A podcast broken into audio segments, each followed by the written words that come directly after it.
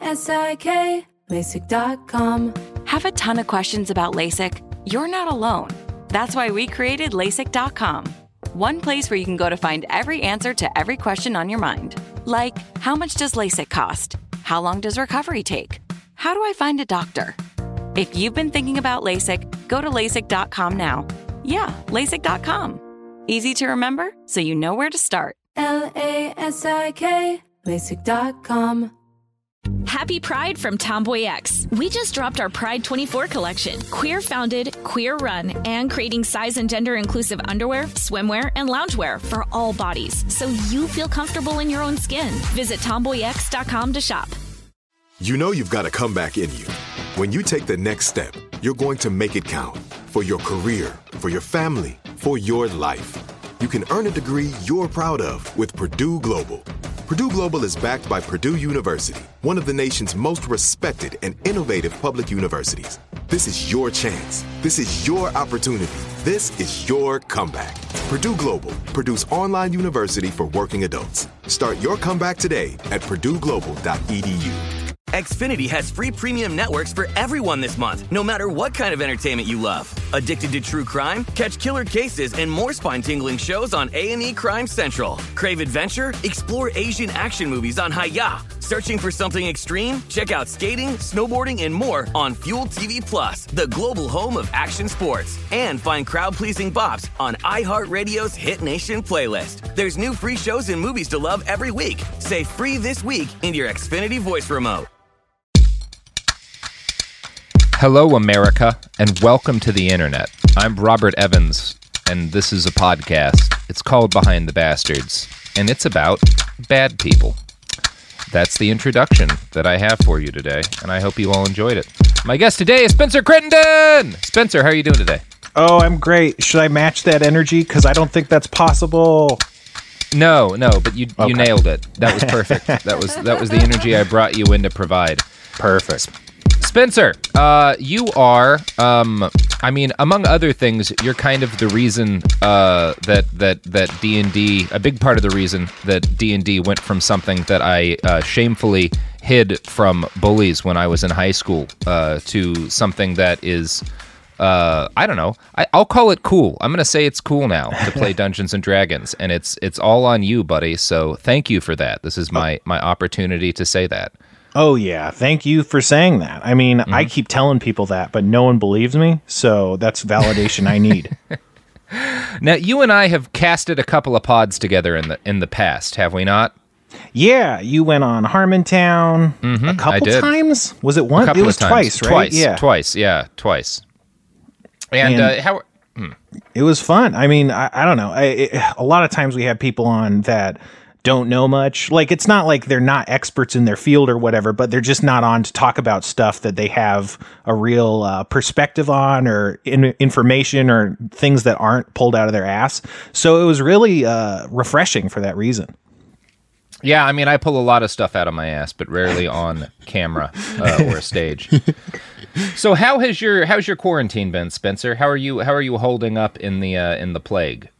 Um, so it's it's it's kind of funny because I'm getting a bit too much of my roommate. We're kind of getting in each other's way, and um, I was like, man, it would be nice to be living alone. And then the other day we were doing errands together, and she's like, man, it's so great that we're not living alone. And I was like, oh, okay, uh, that's that's your your version of this then, huh? Um, but I'm I'm getting a little stir crazy. I would like more space. In the past, I would Yep. like just go for car rides to kind of just get myself some space and I can't really do that. I mean, technically maybe it just seems like a risk, I don't know. I don't think it's really a. I don't know how California is handling it law wise. I think it's uh uh driving alone in your car is a pretty safe thing. Um, I would say. But Yeah. yeah. I'm. I'm. You know, it's one of those things. I think everybody. I think everybody who's quarantined with like roommates or romantic partners is like, oh my god, I wish uh, I was alone right now. This would be so much easier if I was alone. And I think everyone who's quarantined alone is like, oh my god, I wish I had a roommate or I wish my boyfriend or girlfriend was here. It's terrible being alone. Yeah. And I think the answer is that it just sucks to be quarantined. um, yeah, that's that's the lesson I'm taking out of this is that it's not great to be locked in in your house. Well, no matter I- who it's with. I feel like I love being locked in my house, so it would just be interesting. I, I wish I had like a good control group to really make this experiment pop. Now, Spencer, let me ask you: the uh, the president has recently stated that people should liberate uh, a series of, of midwestern states. Uh, have you Right. have you jumped onto the call to start the boogaloo? Are you are you grabbing your go bag and your AR-15 to to to liberate the Sbarro in your neighborhood? Yeah, I'm gonna have to. Open I it mean, back up at force. Yeah, it all sounds good, like said so, liberation. yeah. Mm-hmm. You know, like who can get who could stand opposed to that? That is a great question. And it actually ties in a little bit uh, to our episode today because obviously everyone in America is thinking about um, a civil war, like like a new one, right? Right. Um, and you know we're also uh, there's a lot of thoughts back to the uh, the old Civil War. You know, at some of those protests in Michigan and whatnot, people are waving Confederate flags, which doesn't really make a lot of sense in Michigan, but that's just What where you we don't are. remember the Confederate state of Michigan? Yeah. Yes, the the great Jefferson Davis, famed Detroiter. yeah, so we're all thinking about civil wars, and you know, when people in America think about the civil wars, we either think about you know the big civil war, which is civil wars go worldwide in in the top three or seven, something somewhere around there. Definitely a great civil war. Um, or they're thinking about like the possibility of a new civil war, and people will often call that the Second American Civil War. But what if, Spencer, what if I were to tell you that this country actually already had a second civil war? One with machine guns and aerial bombardment and trenches and blood and guts. What if I were to tell you that already happened? well, I would have to laugh you out of the room. Well, that would be hard because we are quarantined in separate states. So I would have to laugh you to your be- death. Yeah, laugh me off of the internet. well, don't start laughing yet, Spencer, Oh, no. because it turns out there was a second American Civil War, and it happened in West Virginia. Now, most U.S. history textbooks have a painful allergy to talking about it because it all hinges on the labor movement. And for whatever reason, the people who write our textbooks don't like to talk about the reason that weekends exist. Uh, but today, in this two part episode, we're going to talk about the Battle of Blair Mountain. Have you ever heard of the Battle of Blair Mountain? No, literally no. I'm not a big history guy, Awesome, but even awesome. among that, sounds wild. Yeah, it's a fucking cool story. Um, it's like, it's like, uh, uh, it's a cyberpunk story in a steampunk setting. That's that's how I would if I was if I was trying to like if I was trying to sell a, the Netflix TV show version of this. That's how I would package it in a fucking elevator pitch. That's awesome. um, it's pretty cool. I mean, a lot of people die horribly, and a lot of people get raped, but it's like just I don't know what point I was making. It's interesting. that is very cyberpunk. Yeah. So it all starts with coal, Spencer. Uh, in the late 1800s, coal became increasingly critical to the economic productivity and the infrastructure of the United States. And the richest veins of coal were underground. So this necessitated large groups of men riding down to those veins through vast holes in the earth and hacking out big chunks of coal. The structural supports that like kept them alive and kept the, the the world from collapsing on them were often also made of coal. Um, it was extraordinarily dangerous. There was like trapped gas, sulfur gas and shit everywhere, or methane gas everywhere, and like explosions happened all the time. Mine collapses were very common. Um, it, it's one of the most dangerous jobs people ever had, uh, to the extent that like it, like like more Americans died from coal collapses over the decades than died fighting in Vietnam. Um, I've one played example. a lot of Minecraft, and that does not track with my experience. Minecraft um, has benefited a lot from uh, the decades of mine safety reforms. So thank you. Thank you, Minecraft. Thank you, Notch, uh, famed QAnoner and fascist, for yeah.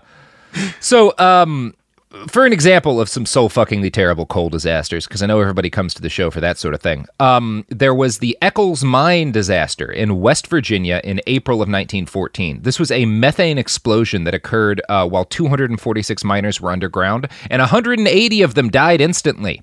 Uh, in 1909, there was a mine explosion in Cherry, Illinois, which destroyed the entire town and killed 259 men and boys because an awful lot of boys worked in mines. Their little hands could reach the coal better. Right. Um, so that's cool. That's terrifying. Yeah, it sucks. Between 1890 and 1917, at least 26,000 American miners were killed on the job, mostly in explosion. 12,000 miners were maimed every year, often permanently disabled. So, not a great job, I would say. Right. Yeah, less. I, I think less people are maimed podcasting every year. Sophie, uh, is are less than twelve thousand people maimed while podcasting every year? Cannot confirm or deny. I'm trying to get those numbers up with the machetes, but we still. I I don't. I mean, I maybe maim a thousand people in a year. You know, if I'm really if I'm really getting the let out. So yeah, it sucked to be a coal miner. It was not a great job, right? Uh, men took the gig because they needed money, and mining often paid well, um, or at least the pay that the bosses advertised was generally good. Capitalism being what it was, the people who owned the mines had a variety of fun tactics that they used to fuck over the human beings who made their business profitable. One of these tactics was called cribbing. See, miners were paid based on the tonnage of coal that they mined. Every car that left the mines was supposed to hold a specific payload of one ton, or 2,000 pounds. However, the mine operator got to actually purchase and set up the cars, and they would regularly rig them to hold more coal than they were supposed to hold. The wooden contraptions that they added to the sides of the cart to enable this were called cribs, and hence the name cribbing. It was not uncommon for miners to be paid for digging out 2,000 pounds when they had actually dug out 2,500 pounds. So that's stealing 500 pounds of coal from a miner. That's a lot of, of bullshit. So Theft. like they put like a wooden basket around it so they could Yeah. add more coal, and then they essentially said that was one load of coal when it was more like Yep. two or one and a half. Yeah, it was more like one and a quarter, but like yeah, yeah, they would they would get extra coal for free basically. Right. Yeah. So that's cool. Mine operators would also yeah, it's not great. It's not great. Mine operators would also often dock the pay of their miners when they found slate and rock mixed in with the coal. Uh, the man who did the weighing was the judge of this, and since he was paid directly by the mine owner, it was not uncommon for him to just cheat the miners and lie about how much non-coal wound up in the coal. Um, so that's cool too. Yeah, my skin. And then of course, your skin is crawling. yeah, that's horrible. It's just Oh man, it gets so much worse, Oh, Spencer. okay. oh no. I I mean, just as a spoiler, we're about to talk about something called bureaucratized rape. So s- strap in, man. what a great episode. but first, let's talk about company stores. Um, have you ever heard that song that goes, "You work sixteen tons, and what do you get?" Another day older and deeper in debt. St. Peter, don't you call me, cause I can't go. I own my soul to the company store. That song? Yeah, definitely. Yeah. Well, it's it's a song about coal mining back in these days, and the the company store um, is a thing that like a lot of mining towns or mines would have, and they didn't start out as necessarily exploitative. So, like a lot of mines in the late 1800s and early 1900s were out in the middle of nowhere, and there would be like no town near the mine, and the miners would have to live nearby because it was just the only way for the work to happen. So the company would have to set up a store where they could buy food and necessities. So, like, not inherently exploitative, but having the only place where miners can shop be owned by their employer also is super prone to exploitation, right? Like, you can see how uh, an asshole who would do something like cribbing could also take advantage of that bullshit. Um, So there's been a lot of research done in company stores, and a surprising amount of them actually don't seem to have been abusive, and prices were in line with prices at independent businesses. Uh, but a lot of them were horrifically abusive and would like jack up prices to way above what they would cost. And some companies would actually make it would ban or fire miners from going into other towns to shop at stores that weren't owned by the company. Yeah. And West Virginia was a place where this was particularly common because West Virginia then and now was out in the middle of fucking nowhere. Um like it's it is just nowhere stan. Um so you could really get away with a lot of fucking over miners out there. Um, and another way they would fuck over miners was uh, debt peonage. So pay for miners at this period happened like once a month, and you also had to have been working for a full month to get any pay. Um, and obviously, I don't know if you're aware of this, but if people don't get food and water for a month, they die. oh yeah, I've heard such things. Yeah, yeah. So companies would have to offer scrip to workers who hadn't gotten paid yet, and this was like basically an advance on their salary. Um, and if you know workers didn't make quite as much as they thought they were going to make, and they'd already spent the company's script, they could wind up in a situation where they were indebted to the company for long periods of time, and basically just kept having to take script to keep their family fed, and never quite got out of debt. So it's like you some really bad situations happened in this shit. Um, and company stores came along with a lot of other things because in a lot of cases you had company towns. So like the company would be responsible for like the school and be responsible for the store and be responsible for housing all of their workers. That doesn't necessarily sound bad. Um, although company houses were often squalid hovels, they also sometimes were houses of decent quality. But the fact that you were living in a house owned by your company meant that you had no real security. If you got fired for any reason, the company would kick you out of your home the same day because you didn't have any kind of lease or legal protections. so they had the ability to kick you out of your home and make you homeless in the middle of the fucking mountains at the drop of a hat. Um, so that's not a great situation. I don't know. Does, does does your industry work that way, Spencer? Mine does not. Yeah, no, uh, well, I don't know. It's ob- the, the parallels to like your uh, what do you call it? Medical insurance coverage is very Mm-hmm. It is, it obvious is, to yeah. me, but it's similarly Yes. horrifying. yeah. Yes, there are definitely modern day parallels, but we should also acknowledge it was way worse back then. Oh, like even though it still sucks now. But like, yeah, it's that's actually a very good point you make that like it's kind of like health insurance where you can be fucked immediately if your company kicks you off. The metaphorical mountains. In the metaphorical mountains, in the mountains of not being able to get your insulin. Right. yeah. which I guess is I don't know. Let's say Mount Hood. Mount Hood is the mountain of insulin. I've always said. Um, okay, so uh, yeah, there's a song called "Company Town" by Carl Sandburg that I think conveys how many miners felt about their situation. I'm just going to read out the lyrics. Um, you live in a company house. You go to a company school. You work for this company according to company rules. You all drink company water and all use company lights. The company preacher teaches us what the company thinks is right. So there's like that video game, right, that just came out about like you're in space, but it's kind of like this. Uh, what the fuck is that game? Um, Animal Crossing. no, no, no, no, no. Although that has its own. There's a lot, lot of lessons about capitalism and Animal Crossing. Oh, are you talking Um, about the one where you have to like junk a space Hulk and that's your job eh, for like in The Outer Worlds. Oh, the Outer yeah, yeah, Worlds. yeah.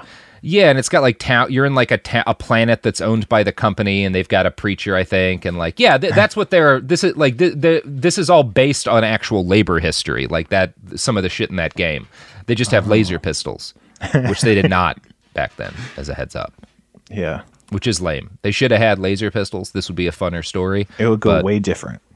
yeah. Maybe not. Um, so, company stores also gave the company a way to increase profits when the value of coal dropped. Uh, they could just soak their employees by raising the price of goods. And company houses gave them a strong lever to raise up if employees ever complained about working conditions. If you don't like that the boss's one ton cart is actually one and a half tons, well, now you're homeless. So, like, yeah.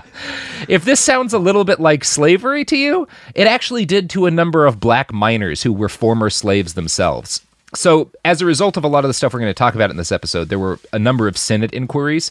And in one of the Senate inquiries, uh, the Senate wound up talking to a black miner named Mr. Eccles. Uh, and he asked about like what he thought was the problem with the mining industry.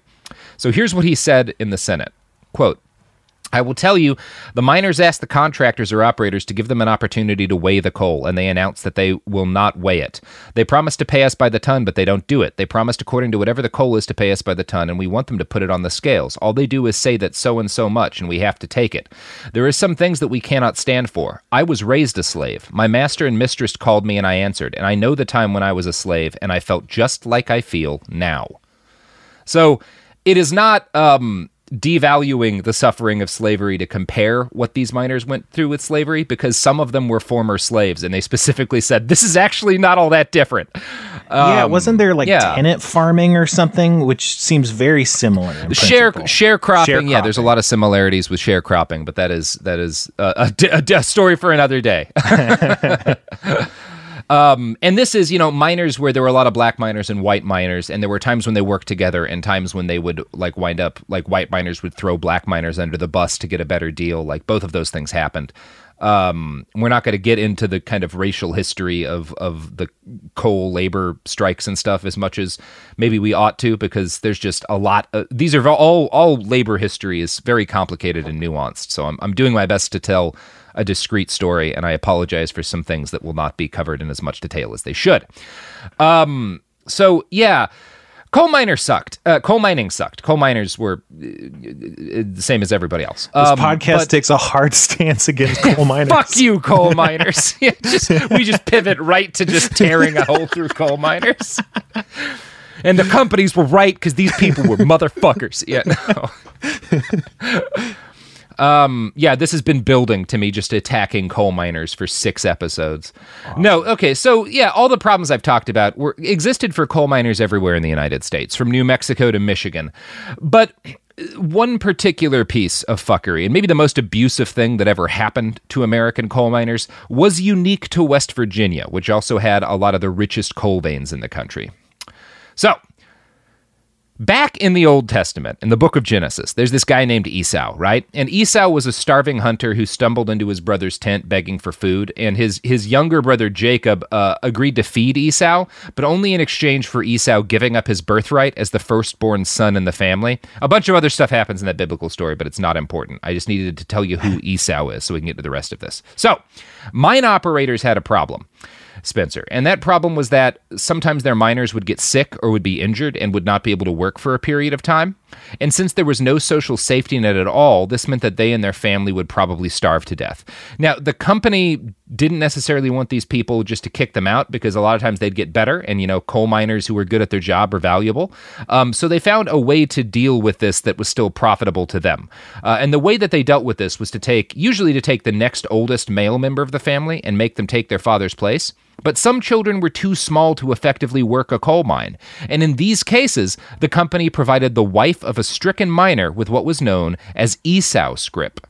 Now, this was a special type of script currency, only usable for food and other necessities. And I'm going to quote now from an article I found on Counterpunch, based on the book Truth Be Told Perspectives on the Great West Virginia Mine War by labor historian Wess Harris. Quote, Esau was issued only to women, and it was a form of script that would enable a woman to purchase food for her children during the time that her husband could not work. The Esau was only good for 30 days, and if her husband went back to work within those 30 days, then the company would forgive the debt. And if he did not go back to work at the end of 30 days, then the script became a loan that was due and payable in full on day 30. At the time, most coal miners' wives did not hold jobs, but they still had to pay back the loan, which was a collateralized loan, and the women themselves were the collateral. Their physical selves would be used to pay the debt. You picking up on what this means? Yeah, a little. Yeah, yeah, yeah. Yeah, it, it was coal mining rape dollars. That's what we're talking about here. Coal miner rape bucks. Yeah. Um, so the women, I mean, you could quibble, I guess, over whether or not to call it rape. The women who did this for their families tended to consent in the sense that they agreed to give up access to their bodies in exchange for Esau script to stop their family from starving to death. But, But, it since was also the only real coerced. yeah, exactly. Like it's it, it- it's not really consent if your children will die if you don't do it, right? Right. No, that's Like- hostages. Yeah, yeah. They the coal mining co- the company had hostages. Yes, uh, I feel comfortable calling it broadly rape. Um, yeah, the article continues. Many of these incidents allegedly occurred at the Whipple Colliery Company store located in Oak Hill, West Virginia, where women would walk up to a room on the third floor to try on shoes and in the process be raped by coal company guards. The Whipple Company store was one of three company stores built by coal baron Justice Collins in Fayette County, West Virginia. Joy Lynn, who now own, co-owns the Whipple Company store and has turned it into a museum, told Klein that she has had as many as 10 women visit the museum who referred to the third floor space as the rape room because that is how the mine guards forced the women to pay for their shoes. They would have to keep their mouths shut tight about what had happened to them upstairs, Lynn said, because the mining companies would threaten to kick them out of their company owned houses. Yeah, So that's cool. it's not. Are, are you a. F- It's not. It's not good. But I don't know. This is uh, this is terrible that my mind's going to that. But like, Yeah. what's the exchange rate? Like, I mean, did is that something they quantified? but it's like they got shoes. Like, Yeah. I don't know what that doesn't seem. I mean, nothing is worth anything. But like, don't get me wrong. But it's just like, ah, I don't know. Yeah, I think it was more like while you're in. I mean, so there actually was a, an amount of an exchange rate that was set up, and we don't have as much detail on the Esau system as we want because it was very much kept under wraps, and these women did not like to talk about it, and the company Sure. certainly didn't like to talk about it. Um, the term that one labor historian used for it is bureaucratized rape. Um, and there would be situations where, because of their debt, women would be essentially rented to a coal mining company, and, and sometimes like young girls, like a, a, a wife would, if she was too old for the company to want or whatever, would give up her daughter. And there were cases of like 12 year old girls um, who were rented out to the coal uh, company for like periods of four to six months, and sometimes more than once. Like you incur some debt, you give up your daughter for four to six months, uh, she pays off the debt, then you incur more debt and you give her back up. Uh, like stuff like that would be would be set a lot of the time. So usually it was like a set limit of time that you would have to spend prostituting yourself or your daughter to coal company guards in exchange for you know necessities. Right. Yeah. So that's good. Um, yeah. So um, coal mercenaries, like the guards who man the coal mines, were generally mercenaries. A lot of them were former soldiers or cops or detectives and stuff who got hired by the coal companies to brutally enforce order in the mining camps. Uh, they took to calling these women comfort girls or comfort wives, which is actually, interestingly enough, a term virtually identical to the one Japanese troops used for the sex slaves they took during the occupation of Manchuria, which is neat little bit of historical resonance there. That's always fun. Yeah. Yeah. Yeah. So this was not something that people discussed a lot at the time, and this has led to a lot of controversy around the Esau system among historians, which we'll talk about at the very end of the second part of this episode. But historian Wess Harris gives one reason why the vast majority of women caught up in the Esau system never said anything about it. Quote, My sense is they weren't ashamed. It wasn't something they were embarrassed about. It was very much in the same vein as the men going into the coal mine and taking risks they had no business taking. It's like you do what you have to do to feed your family. They didn't talk about it, but they certainly weren't ashamed of it. Why would you be ashamed of feeding your kids? So, yeah, this is some complicated shit. But, Spencer, you know what won't molest children as script currency? Um, I can think of a lot of things. No, I don't think only, it's what you're going for.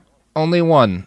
The products and oh boy, this is, this is a bad ad plug. I don't like Um, No, yeah, but buy these purchase items, please.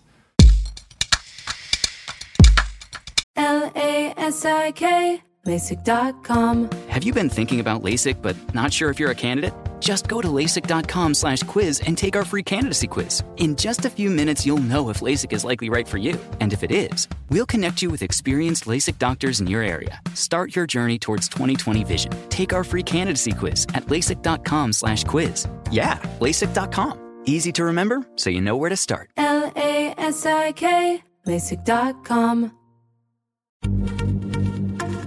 Happy Pride from Tomboy X, celebrating pride and the queer community all year. Queer founded, queer run, and the makers of the original boxer briefs for women, creating sustainable size and gender inclusive underwear, swimwear, and loungewear for all bodies so you feel comfortable in your own skin. Tomboy X just dropped their Pride 24 collection. Obsessively fit tested for all day comfort in sizes 3 extra small through 6X. Visit tomboyx.com. Xfinity has free premium networks for everyone this month, no matter what kind of entertainment you love. Addicted to true crime? Catch killer cases and more spine-tingling shows on A&E Crime Central. Crave adventure? Explore Asian action movies on Hi-YAH. Searching for something extreme? Check out skating, snowboarding, and more on Fuel TV Plus, the global home of action sports. And find crowd-pleasing bops on iHeartRadio's Hit Nation playlist. There's new free shows and movies to love every week. Say free this week in your Xfinity voice remote. Focus Features presents Back to Black. I want people to hear my voice and just forget their troubles. Experience the music and her story Know this. I ain't no Spice Girl. like never before That's my daughter. That's my Amy. on the big screen. I want to be remembered for just being me. Amy Winehouse, Back to Black, directed by Sam Taylor Johnson. Rated R, under 17, not a minute without parent. Only in theaters May 17th. Whew, we are back, and we are just still recovering from that really, really rough ad transition. I Um, hit my head on that segue. Yeah, yeah, it's bad. It's as bad as the Segway that the guy who owned the Segway company plunged off of that cliff in Scotland on. That, That's a bad Of, that's a bad segue. Yeah. oh boy, good lord in heaven. Um so yeah, in short, what I've been talking about all episodes so far is just kind of making the point that the coal miners in America, and particularly in West Virginia, had it rough. They had a lot of bullshit to deal with. They were not treated well, and they had reason to be very angry. Um, and people all throughout history have rebelled violently against their leaders for a lot less than coal miners put up with. Um, yeah. Now, Unfortunately, coal miners tended to be poor as shit. Uh, they had no real political influence, and at least not on the national level. And so the only way they could combat all these abuses was to come together and form a labor union. In 1885, coal miners formed the National Federation of Miners, which eventually evolved into the United Mine Workers, or UWM. Uh, or UMW, sorry. I, I just miswrote it there.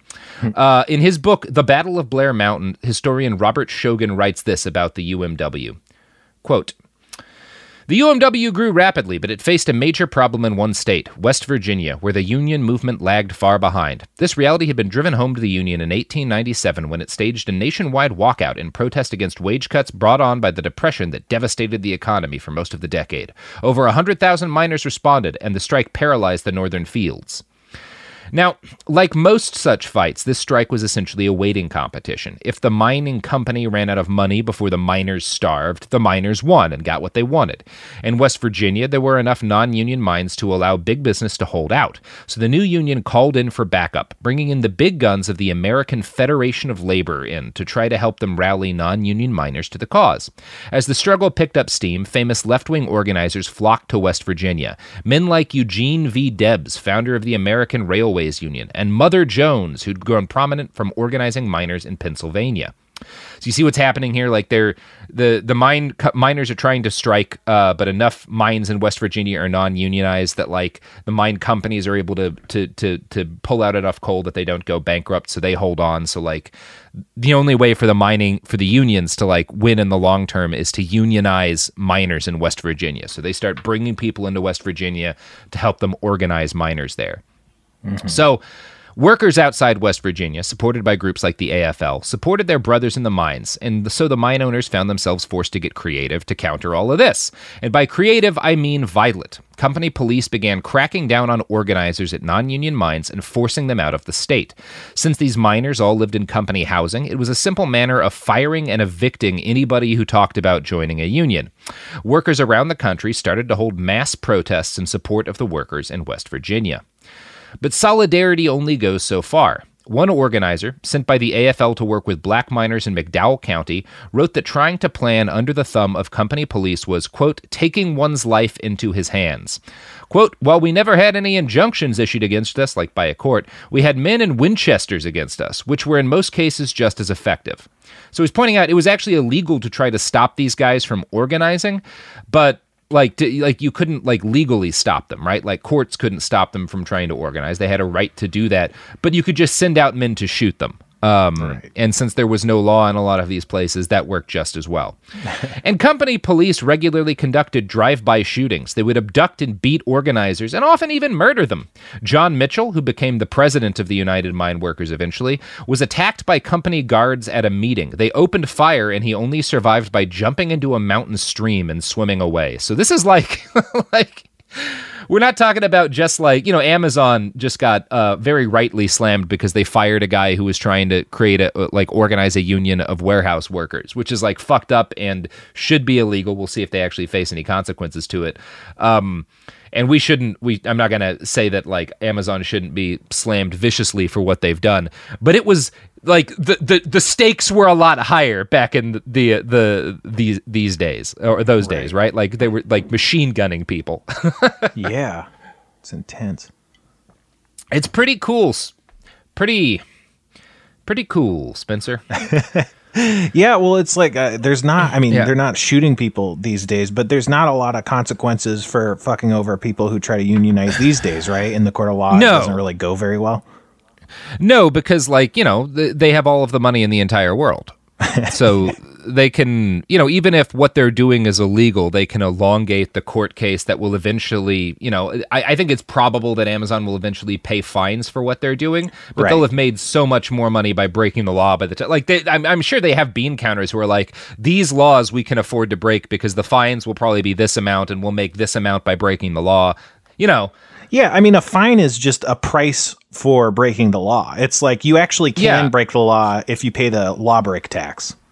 Yeah, exactly. Which is why instead of fines, the the company, the I, I, in my opinion, instead of fining Amazon when they are caught doing something like this, Jeff Bezos should be forced to stand in crotchless pants uh, in front of a group of. We'll pick by lottery, let's say 150 employees from the specific factory um, where the violation occurred, and they each get to kick him in the nuts, and it's televised. While yeah, to that zombie song that you were taunting me with by the. Cranberries. I love that song. Great song about the Irish Civil War.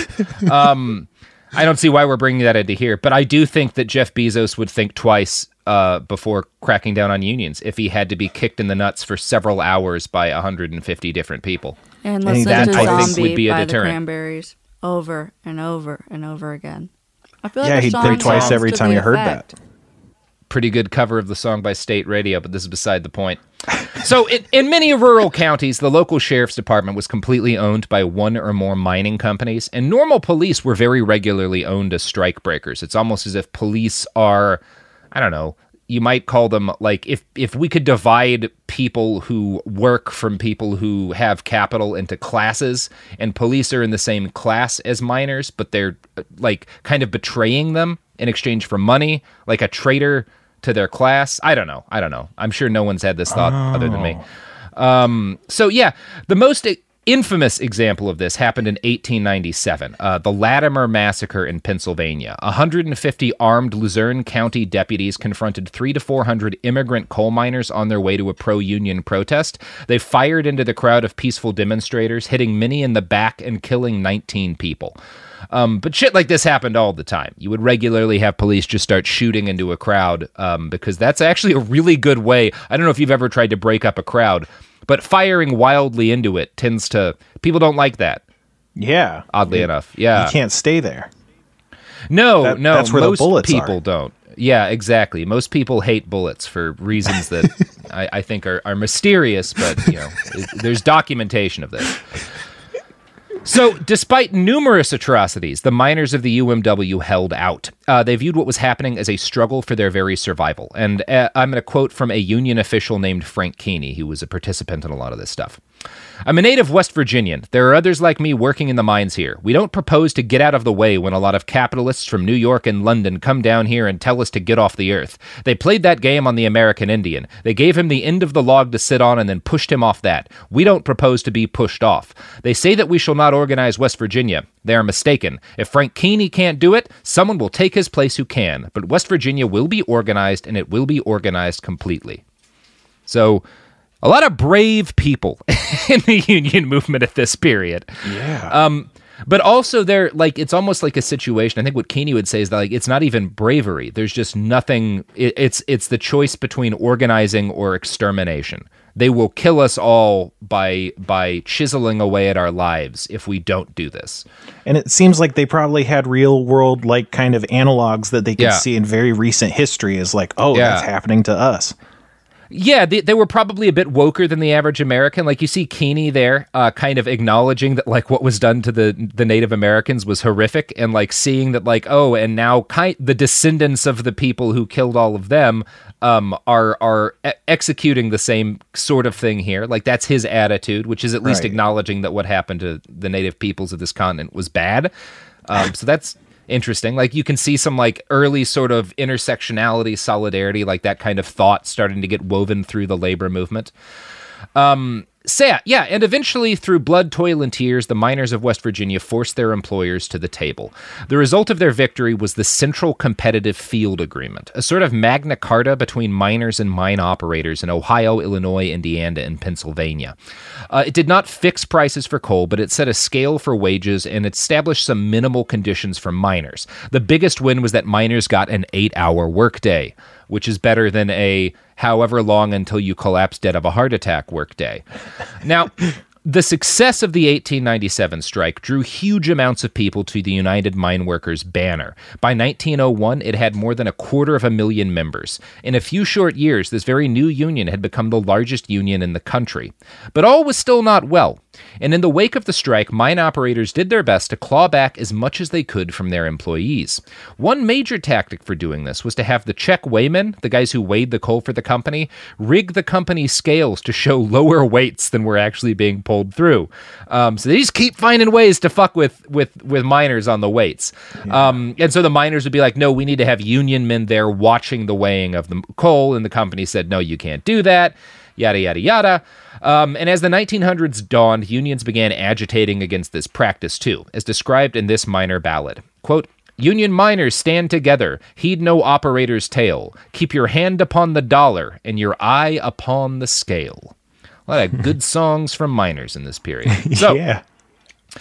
Things were particularly bad in West Virginia, uh, as is usual even to this day in West Virginia, where mine owners were increasingly shady and huge numbers of miners lived in unbelievably squalid camps. In Cabin and Paint Creek, more than 35,000 non union miners and their families lived in coal camps. And life in these places was the very worst of coal mining. Only company stores were available, and mine owners banned workers from traveling to nearby towns to purchase goods. The situation grew increasingly desperate, and many within the camps began to look to the union as their only hope for a better life. In April of 1912, the non union miners in Paint Creek, who announced their desire to form a union and submitted a list of demands that included union recognition, the right to free speech and peaceable assembly. This is something they were demanding from their companies, which denied wow. it to them, um, which you may recognize as an inherent human right, um, right. but not, not for coal miners. Um, uh, yeah, an end to the blacklisting of union men, an end to mandatory company stores, an in, and an end to cribbing. Uh, they also demanded that mine owners establish 2,000 pounds as the official weight of a ton. And you may recognize that 2,000 pounds is in fact the weight of a ton, but sure. Like, yeah. Um, and they, they demanded the right to check the mine scales and to have union representatives watch this process. Uh, now, the mine operators rejected these demands, and the miners of Cabin Creek went on strike. For a month, the strike went peacefully, with the UMW providing food and other necessities from striking miners. So, part of what an, a big union that covered multiple states like the UMW would do is you would pay dues, and those dues would not only go to paying for union officials and like you know essentially lobbying, but when a strike happened, it would go to make sure that like people strikers who weren't working didn't starve to death, so that you could actually strike long enough to get what you wanted. Um, this is kind of the whole point of a union, really. right. Yeah.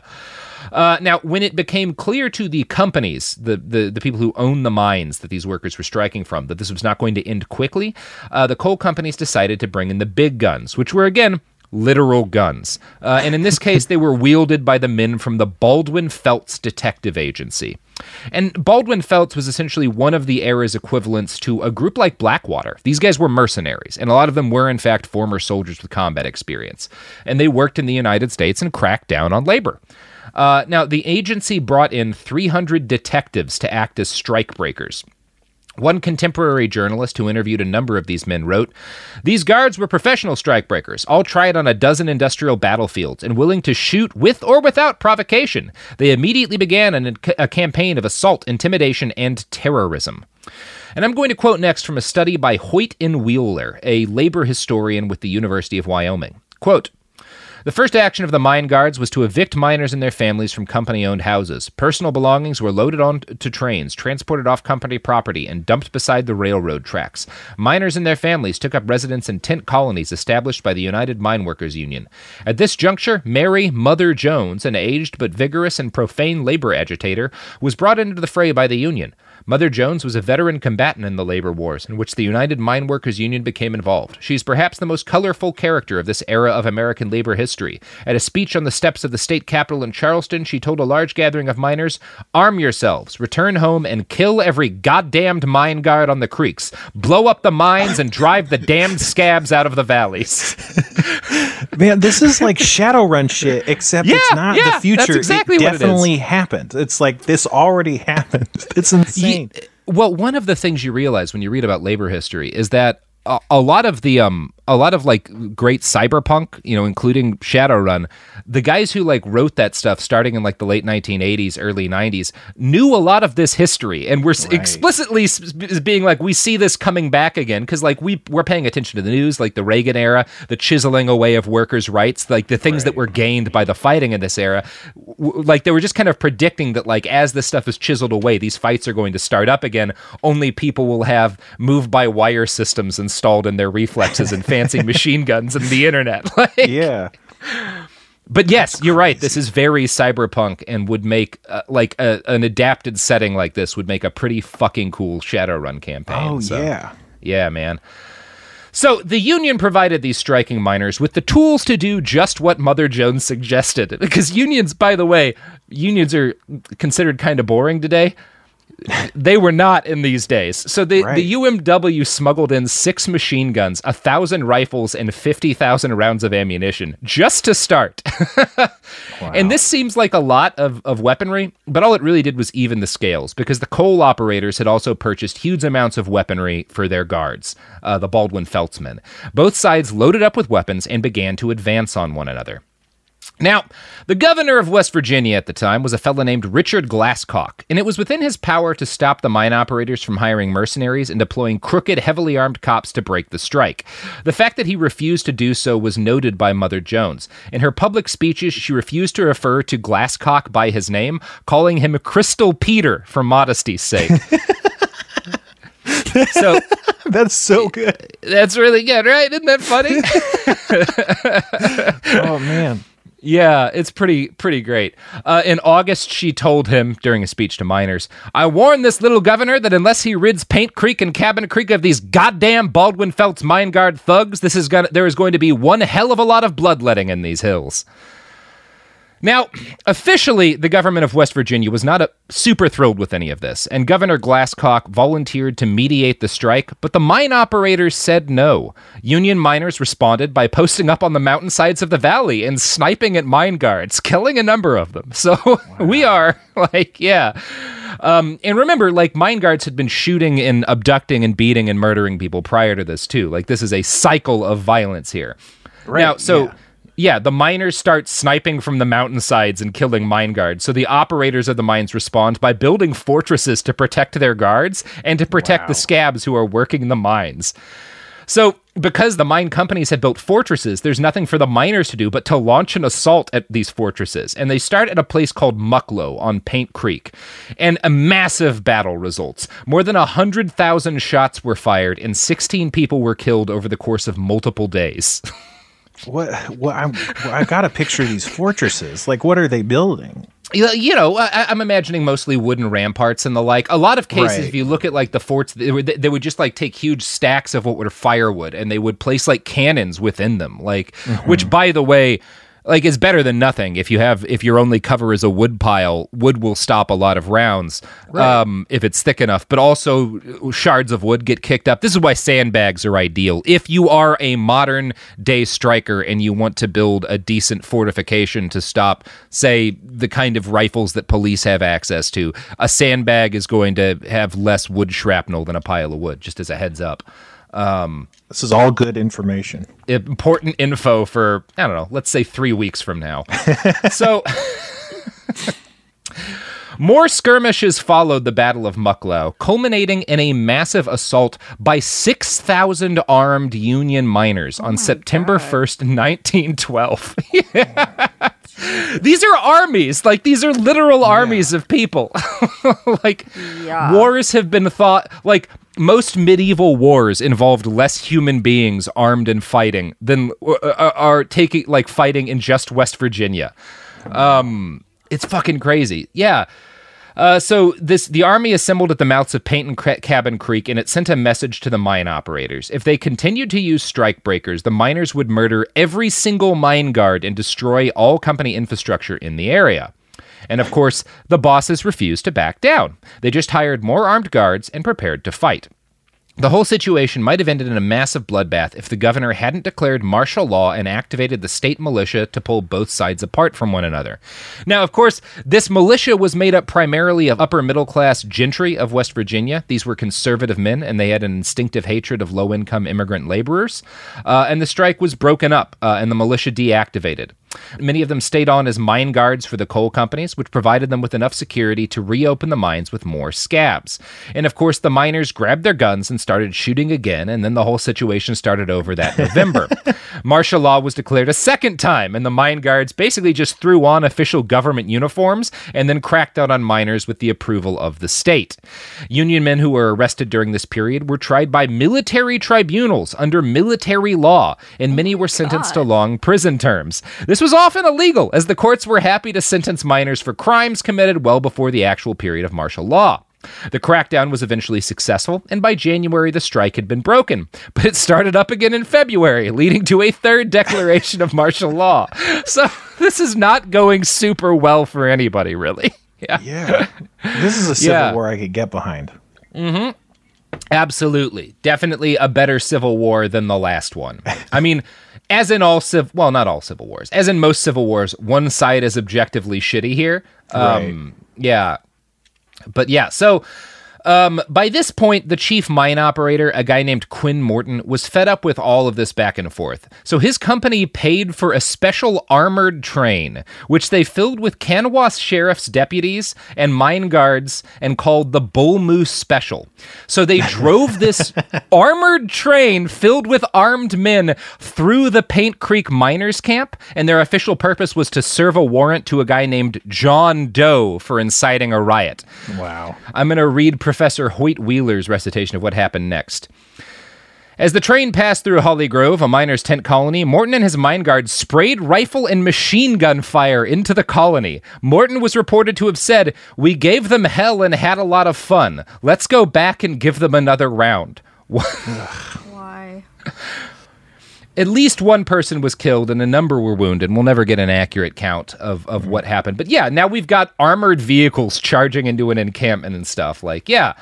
The miners retaliated by launching a mass assault on a corporate encampment. A multi hour gun battle left another 16 people, most of them mine guards, dead. With the guards in flight, miners dynamited critical infrastructure and successfully turned back a train loaded with scabs sent by the bosses to take their jobs. In response, Governor Glasscock sent the militia in. Now, in March, a new governor took office, Dr. Henry Hatfield of the famous Hatfield family. You know, the Hatfields Oh, and wow. McCoys, Yeah. the feuding families. Yeah, you're going to hear a lot about Hatfields this episode. Hmm. So, Dr. Henry Hatfield was more sympathetic to the strikers, uh, and he visited the strike area with his medical equipment to provide aid as one of his first official acts in office. When he arrived, he found Mother Jones locked in a local jail. She'd been convicted of rioting by a military tribunal and sentenced to 20 years in prison, and she was very clearly near death. Her temperature was 104 degrees, and Dr. Hatfield immediately ascertained that she'd been left without any medical care in her cell. He ordered her removed to the capital and provided with medical attention. Dr. Hatfield, the new governor, spent two days at the front talking to miners and providing them with medical assistance. The mine operators complained that he was toadying to these men, and they sent a delegation to complain. One of these corporate representatives told the governor to his face that it was unwise for him to enter the strike zone. Dr. Hatfield responded by punching this man repeatedly in his face and knocking him to the ground. Oh my god. Solid governoring there. Like, yeah. I, the idea of repeated punches to a face before someone gets knocked down is pretty funny to me. It, it is. It is. And Robert, People were tough back do you then. know what Mhm. won't punch you in the face? You know what won't repeatedly punch? Well, actually, you want them to punch this kind of person into the face. I Where you going there, buddy? uh, buy some products. L A S I K, LASIK.com. Have a ton of questions about LASIK? You're not alone. That's why we created LASIK.com. One place where you can go to find every answer to every question on your mind. Like, how much does LASIK cost? How long does recovery take? How do I find a doctor? If you've been thinking about LASIK, go to LASIK.com now. Yeah, LASIK.com. Easy to remember, so you know where to start. L A S I K, LASIK.com. Happy Pride from Tomboy X. celebrating pride and the queer community all year. Queer founded, queer run, and the makers of the original boxer briefs for women, creating sustainable size and gender inclusive underwear, swimwear, and loungewear for all bodies so you feel comfortable in your own skin. Tomboy X just dropped their Pride 24 collection. Obsessively fit tested for all day comfort in sizes 3 extra small through 6X. Visit tomboyx.com. Xfinity has free premium networks for everyone this month, no matter what kind of entertainment you love. Addicted to true crime? Catch killer cases and more spine-tingling shows on A&E Crime Central. Crave adventure? Explore Asian action movies on Hi-YAH. Searching for something extreme? Check out skating, snowboarding, and more on Fuel TV Plus, the global home of action sports. And find crowd-pleasing bops on iHeartRadio's Hit Nation playlist. There's new free shows and movies to love every week. Say free this week in your Xfinity voice remote. Me. Focus Features presents Back to Black. I want people to hear my voice and just forget their troubles. Experience the music and her story. Know this. I ain't no Spice Girl. Like never before. That's my daughter. That's my Amy. On the big screen. I want to be remembered for just being me. Amy Winehouse, Back to Black, directed by Sam Taylor Johnson. Rated R, under 17, not a minute without parent. Only in theaters May 17th. We're back from another flawless ad transition. so, Governor Hatfield punches a guy out. Uh, then he orders the mine operators to settle with the miners in the next few days. And he threatens that if they don't come to a settlement, then he'll settle the strike for them. The mine operators failed to do this, possibly in an attempt to call the governor's bluff, but Dr. Henry Hatfield was not a bluffing man. He immediately rescinded the sentences of all the men convicted under military courts. Then he mandated that the striking Union men should get the majority of the things that they'd asked for. Um, and he sounds pretty awesome, and he was definitely better than Governor Glasscock. But we're going to talk about some shitty things that Dr. Hatfield did as governor um, in this. But he was, you know, broadly pro-union, uh, at least compared to his predecessor. So Sure. that's that's good. So, uh, yeah. Now, in his last year of office, Governor Glasscock had appointed a commission to investigate the causes of the strike, and they kind of finished their work after the strike was ended by the next Governor Hatfield. And not surprisingly, the men that Governor Glasscock had picked to figure out the cause of the strike, uh, they did a bunch of research and shockingly found that actually wages in Paint Creek were very fair, uh, and there was no good reason for the miners to have have gone on strike. Uh, They noted that, quote, as to the main causes of the trouble, this arises in our judgment from the efforts of the United Mine Workers to organize the union and the whole chain of events alongside said creeks, the desire to make the present strike region the place for the insertion of a thin edge of unionism, with the ultimate aim of organizing the whole state. So they decided that, like, yeah, this this state commission comes to the conclusion that it's all the union's fault that things got so bad.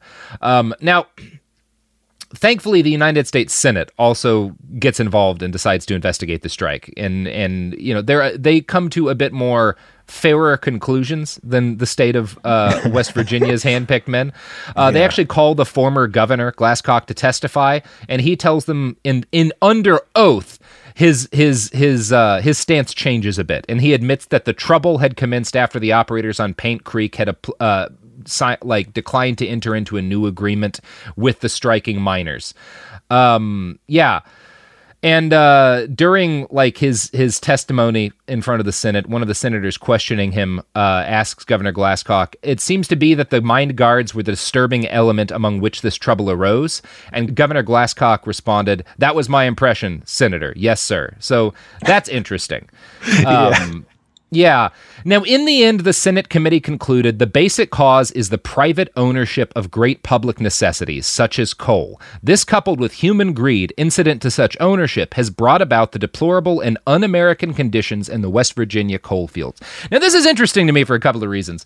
One of them is that we have uh, coal is not so much a great public necessity these days. Um, but you might call uh, in the middle, particularly of a gigantic uh, pandemic, in which case people aren't able to shop at the wide variety of stores that they normally get their necessities from. You might call a service that ships things to people's door nationwide and provides an avenue for small and medium and even large businesses to get their products into the hands of Americans who need them during these times. You might call such a business a great public necessity.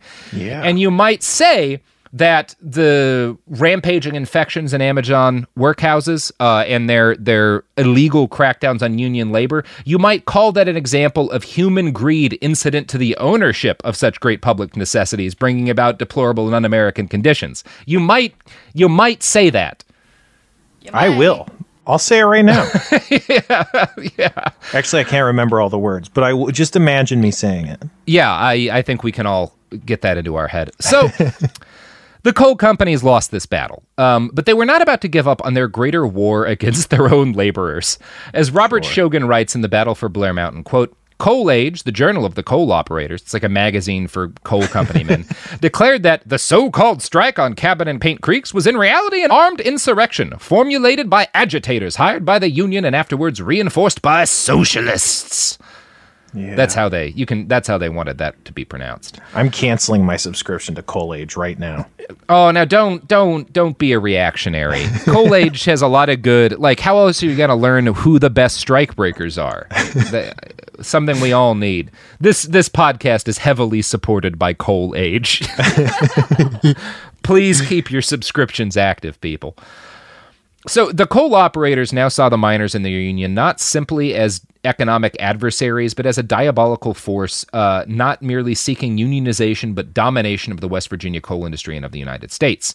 Mine operators in Mingo County were particularly worried about the Cabin and Paint Creek strike. Their non union workforce was perpetually restive, and it was not exactly a secret that UMW representatives had started reaching out to these men. The operators in Mingo County condemned the union as unlawful per se, revolutionary in character, and a menace to the free institutions of the country.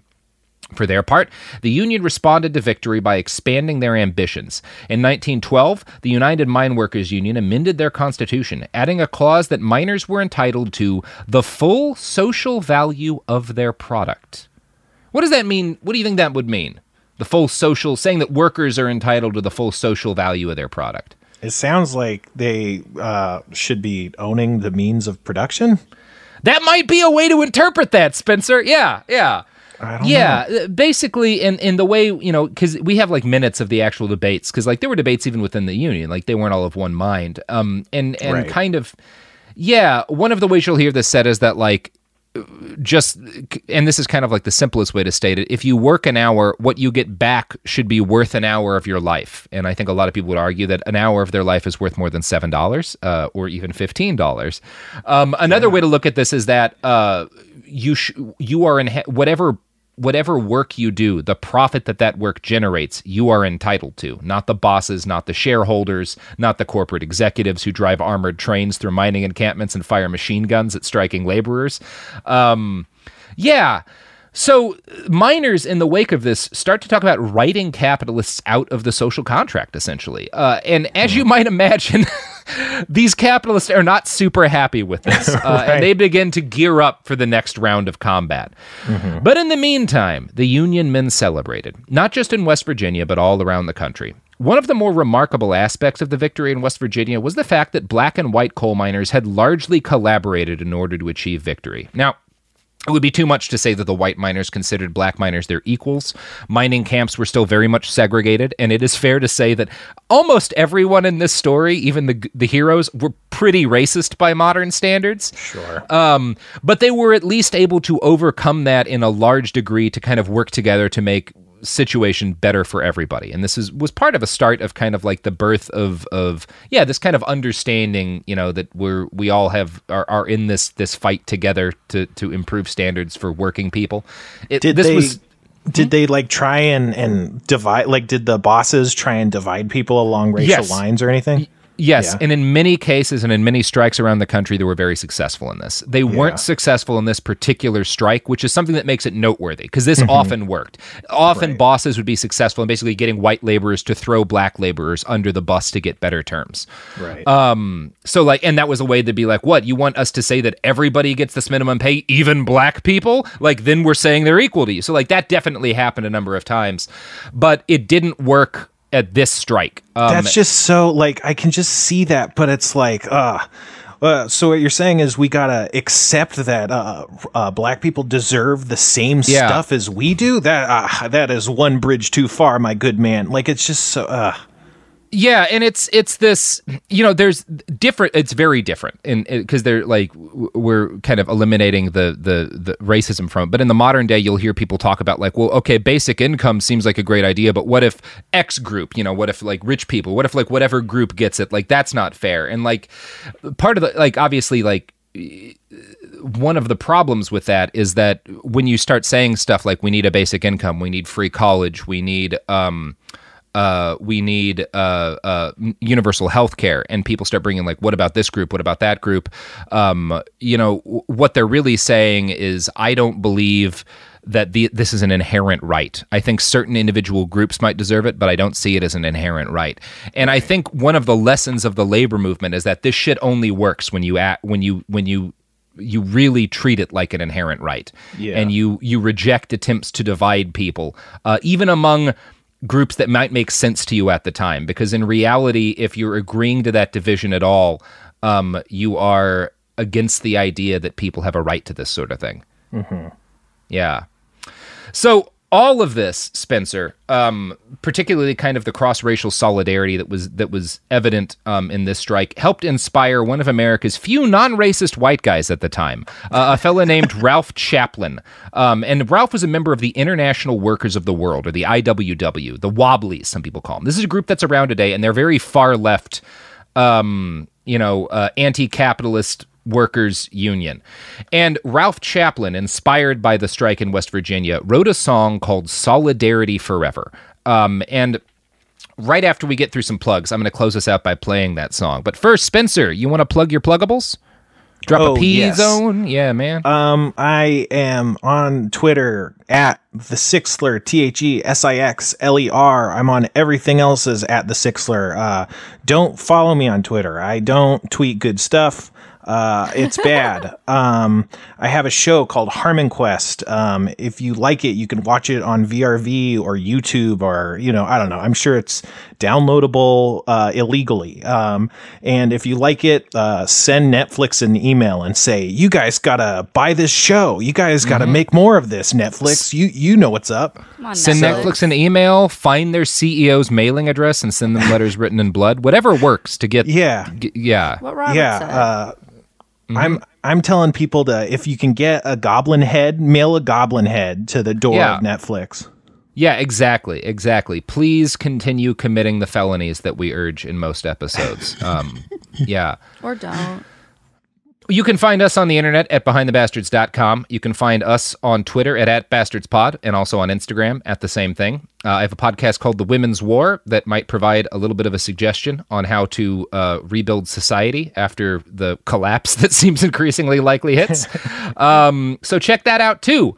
Uh, and now I'm going to close us out by playing the song that I was just telling you about, Solidarity Forever, which was inspired by this West Virginia strike. Uh, and this is a recording by the great American folk musician Pete Seeger. Here we go.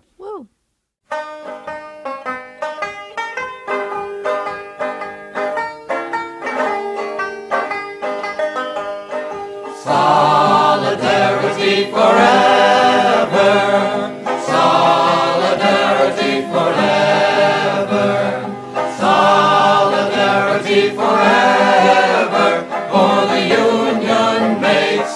Strong. When the union's inspiration through the workers' blood shall run, there can be no power greater anywhere beneath the sun. Yet what force on earth is weaker than the feeble strength of one? But the union makes us strong.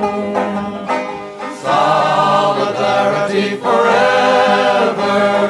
Solidarity forever. Solidarity forever. For the union makes us strong. It is we who plowed the prairies, built the cities where they trade, dug the mines and built the workshops, endless miles of railroad laid. Now we stand outcast and starving mid the wonders we have made, but the union makes us strong. Solidarity forever.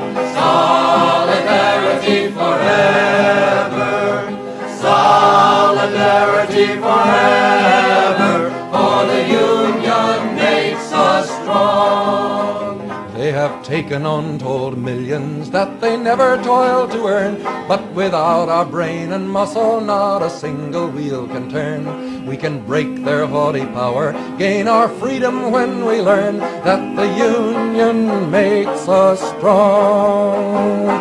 Solidarity forever. Solidarity forever. Solidarity forever.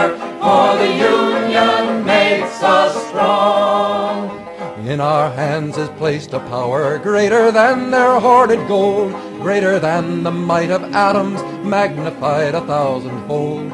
We can bring to birth a new world from the ashes of the old, for the Union makes us strong. Solidarity forever.